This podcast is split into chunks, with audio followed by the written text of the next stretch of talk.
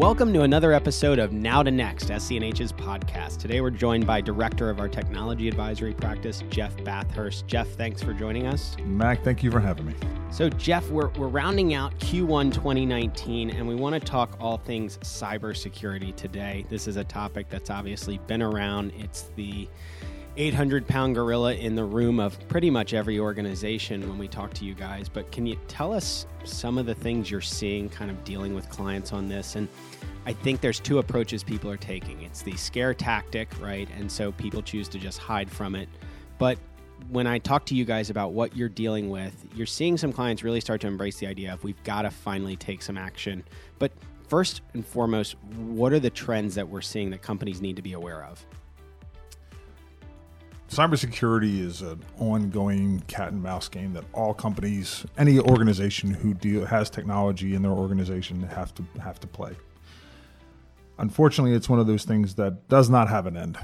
As you build a better mousetrap to prevent cyber attacks, the mice get smarter, and and and so it goes. So, what we're seeing as of late, the latest topics in cybersecurity and latest threats that we're seeing, uh, one of the most current ones is something called cryptojacking. And essentially, what this is, um, is a um, malware slash virus that penetrates into the organization. And what it does is it sits on your computers, doesn't do anything with your information, it doesn't render your computer useless. What it does is that while you're at home, in the evening and overnight away from your office. This malware actually activates and uses, and this malware, this cryptojacking malware, uses the time and the idle processing capabilities of your computer to mine cryptocurrency. So you infest thousands of computers all running, you know, crypto mining uh, calculations, and all of a sudden now your hackers are getting free computing time, is what it is. Um, does it do what does it do in terms of the impact of the organization? Well, I mean, you, you're still compromised, but you may not be losing your information, but you may be losing computing capabilities, and then who knows what that'll open you up to. So that's kind of the latest flavor. Um, one of the other things that we're seeing as, as, especially as organizations who have not automated and implemented technology in the past, i.e., manufacturing companies, we're starting to see them become fresh targets for viruses and malware. In fact, in the news just in the past week or two, large metal processing manufacturers have gotten hit. These are uh, actually international companies based in Europe have gotten hit with, I mean, disabling ransomware viruses. And this is more of the traditional sense where they render their files useless and then they ask for a ransom. And, uh, you know, there are different, believe it or not, there are organizations out there that will act on your behalf in negotiating with these uh, with the hackers because some organizations i mean some hackers they'll send you one email and says you will pay this bitcoin ransom and if you decide you feel like you want to negotiate well that's the last you'll hear from them and you won't get your files back uh, others are willing to negotiate. So it really just and the and these third parties have experience dealing with all of them and so it's it's it's something that is a it's a, it's kind of developed its own little niche market. Um, so ransomware is still a really, really big thing. Um, I think as we start to see more biometrics and uh, the IoT, so more devices that are able to collect data, these are more points of vulnerability. Okay. And and so again, you it's great that new technologies and new capabilities are rolling out to organizations, but with that, you become there's a level of exposure that organizations need to be able to address if they're going to actually leverage it. How, how do you, sitting there advising companies, obviously becoming more tech savvy, this inevitably puts us at this in- interesting intersection of we've got a remote workforce, we've got people on the go, they're working from home, they're working on site at clients, you know, but at the same time, every one of these moves is also in conflict with you. To your point, I think you know it's just more exposure points what are you doing to advise organizations on that balance of giving their workforce freedom and flexibility and at the same time being not just opening up a lot of vulnerability to these types of attacks? One of the first things we help organizations do is define what's worth protecting. That's really it. I mean, you don't want to protect the entire organization and every corner and nook and cranny of it because that's not a good use of your of your re- internal labor resources as well as your monetary resources. Identify what it is that's important, what has value. Okay, um, whether it's client data, intellectual property, um, business information around either about you or your industry, or all the above. But you have to really define first what it is that you're trying to protect, and then uh, what you also then want to look at is how diverse is your workforce in terms of their working situation, their working environment. Is it strictly in an office environment? Is it all remote? Is it a mixture of the two? You know, one of the things that is really a challenge is that this idea of access from anywhere, anytime on any device. Right, that has always been the end game for most organizations, especially technology companies who are trying to uh, sell you products or services. It's it's here. That capability is here, and, and in order to attract and retain employees, this the newest generation into the workforce is expecting that. That's that because technology is ingrained in the newest gener- work generation's lifestyle. It's part of who they are and what they do every minute of every day, they don't want to necessarily have to go into an office. They don't want us to have to go in at a certain time. So you have to be able to put it in a, a computing infrastructure that supports that. Well, with flexibility comes risk. Okay, and that's really something that has to be measured. Depending how you choose to, how flexible your organization chooses to be with their employees and their work capabilities, that also has a, a corresponding level of risk that needs to be addressed. What's the real message you have? Most organizations that may even think they're on the forefront of this because they've taken the step of something like cyber insurance. And it's like, oh, well, I've got cyber insurance if something goes sideways. Go ahead and scare everybody. What what are you actually telling people and when you sit down and see them because of the realities of what that may not actually cover for them? It doesn't matter how good you think you are with your cybersecurity um, program. Everybody will get compromised at some point in time. It's not a matter of if, it's a matter of when. So then the question becomes how do we mitigate the risk? Okay.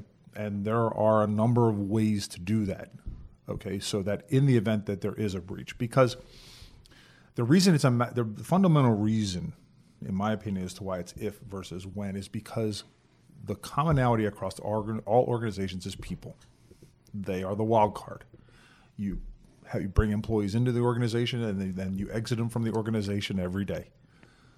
You are constantly changing the level of knowledge of your of of cybersecurity and proper computing practices. It changes as the employee population changes, and so that's why that that risk that risk when it comes to the employee computing behavior, okay, is really where the majority of the threats originate okay, and relying on people and their inherent tr- willingness to trust others, okay. So I think that's a ma- that's why really it's every organization is at risk no matter how good you think you are from a technology perspective or from a process perspective or from a services and oversight. As long as you're putting computing tools in the hands of human beings, there is a, a, risk that they will be the source of the compromise. And, and again, it's not willingly, uh, it's not because they're trying to do bad things. It's just that human nature is not designed to be on or off or black and white. It's there's a lot of gray with human behavior, and as a result, one person looking at a suspected email might do one thing with it, hopefully the proper thing with it. Another one might say, oh, well, that email address looked kind of like who I thought was going to send it to me. I'm just going to click it. And you see what happens. So you and I were talking before, and so my question to you is: When you work with forward-thinking organizations today, your assessment to me is this: this doesn't just sit with a CIO or a director of technology, depending on the organization. The, the entire leadership team's thinking and talking about this now. What do you tell people? So, regardless of whether you find yourself insured with some form of cyber insurance, what what is the step you think everyone should be taking in 2019 to get better and more prepared for something that inevitably happens anyway? So, there are a number of steps, okay, um, and I can kind of categorize them into maybe four or five of them. Um, number one is uh, and you mentioned a cyber training, cybersecurity training program, and and proper computing practices. And because technology spans both work environments and personal life. Okay. These training programs are applicable to employees, their, their significant others, their families. They're useful information because we all use technology every day. These same principles still apply regardless of whether you're at work or at home. So that's number one. Number two is, as I mentioned earlier, know what you want or trying to protect.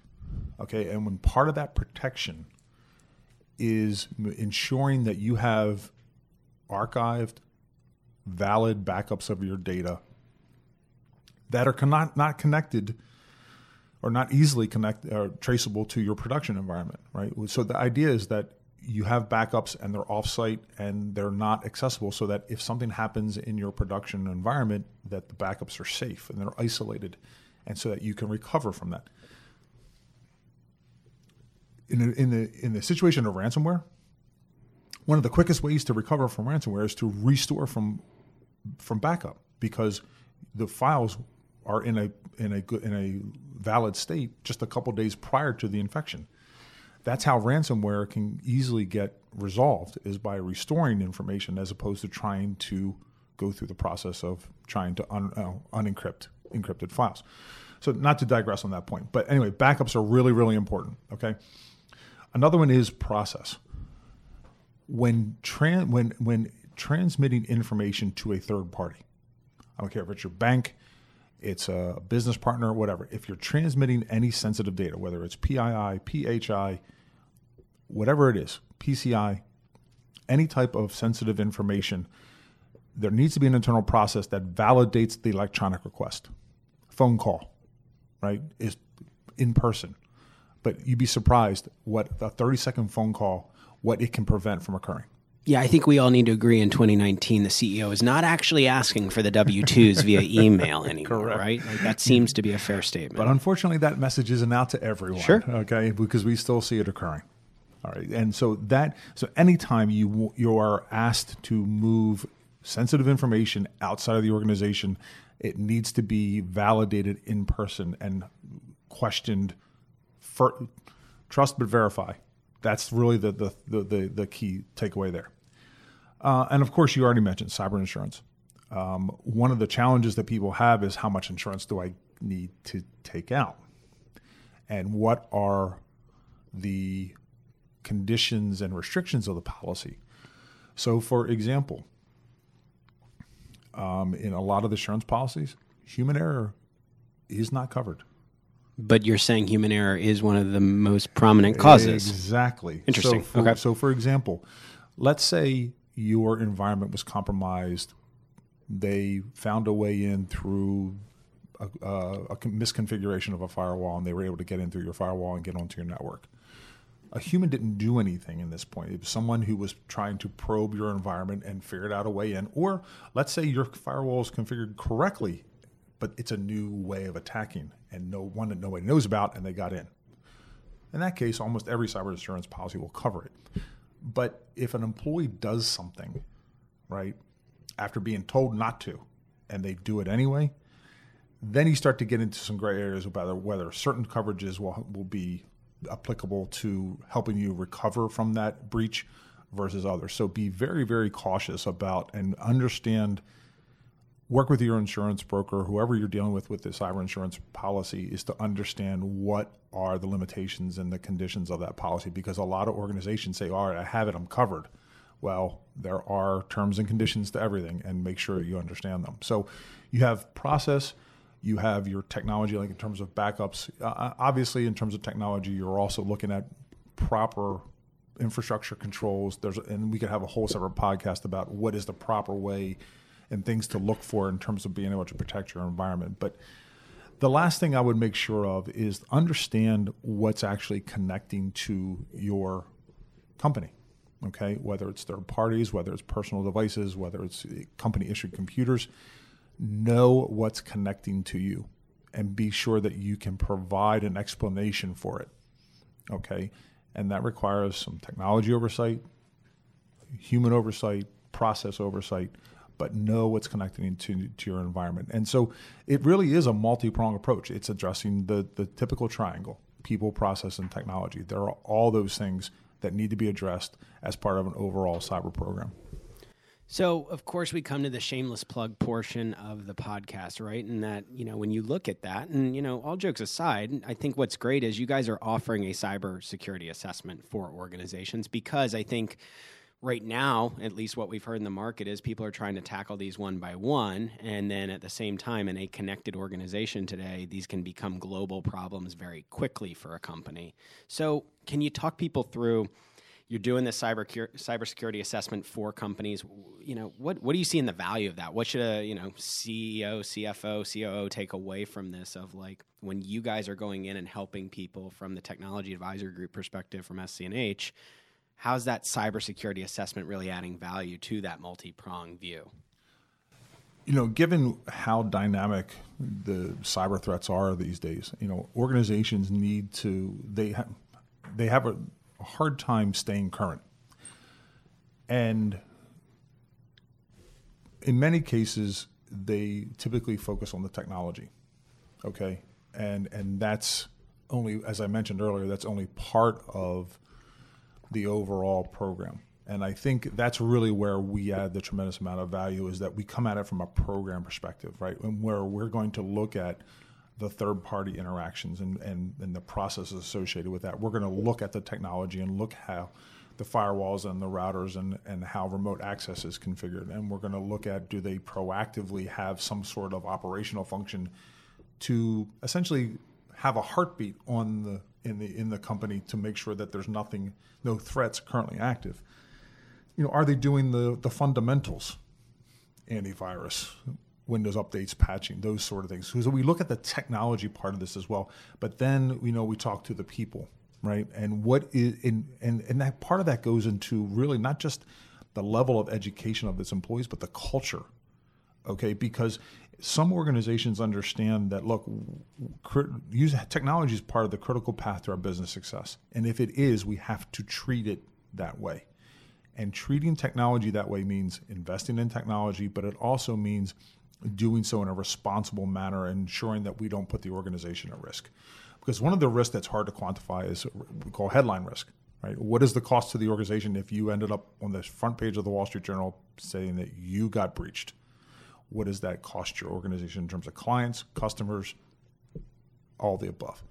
So that's where we come in and we can give you an overall assessment. Now, we're not going to perform a vulnerability assessment. There, we work with third party companies and we have business partners who will do specifically that part of it, where they will analyze down to the very lowest levels how your organ, how your technology infrastructure is configured and are there vulnerabilities to it um, they'll do the social engineering to try to essentially interact with your employees and fool them into divulging information. Those vulnerability assessments, we have partners that we use for that. But what we come in and do is say, we assess what their current position is regarding cybersecurity, both from a culture, a person, process, and technology perspective, and then we give them what we feel are the set of recommendations to improve their position and what they can do, not just to improve it at that moment, but to maintain that level of optimization and to make sure they stay up, up where they need to be. Because again, that's why when you tie it back to the culture, it has to be something that's thought about every day. And and a lot of companies don't want to hear that. They think it's a checkbox, and it's it's not. It's something that must be attended to every day. That you're you're dedicating resources, whether it's internal resources or it's third party organizations who will help you do it but you must dedicate the time and effort to ensure that once you get it to a certain point that you feel as though you've done everything that you can do within reason and i say within reason whether it's cost time money whatever um, that you that you keep it there. Because it can very easily get you can very easily degrade because again technology moves forward. You've got to move forward with it.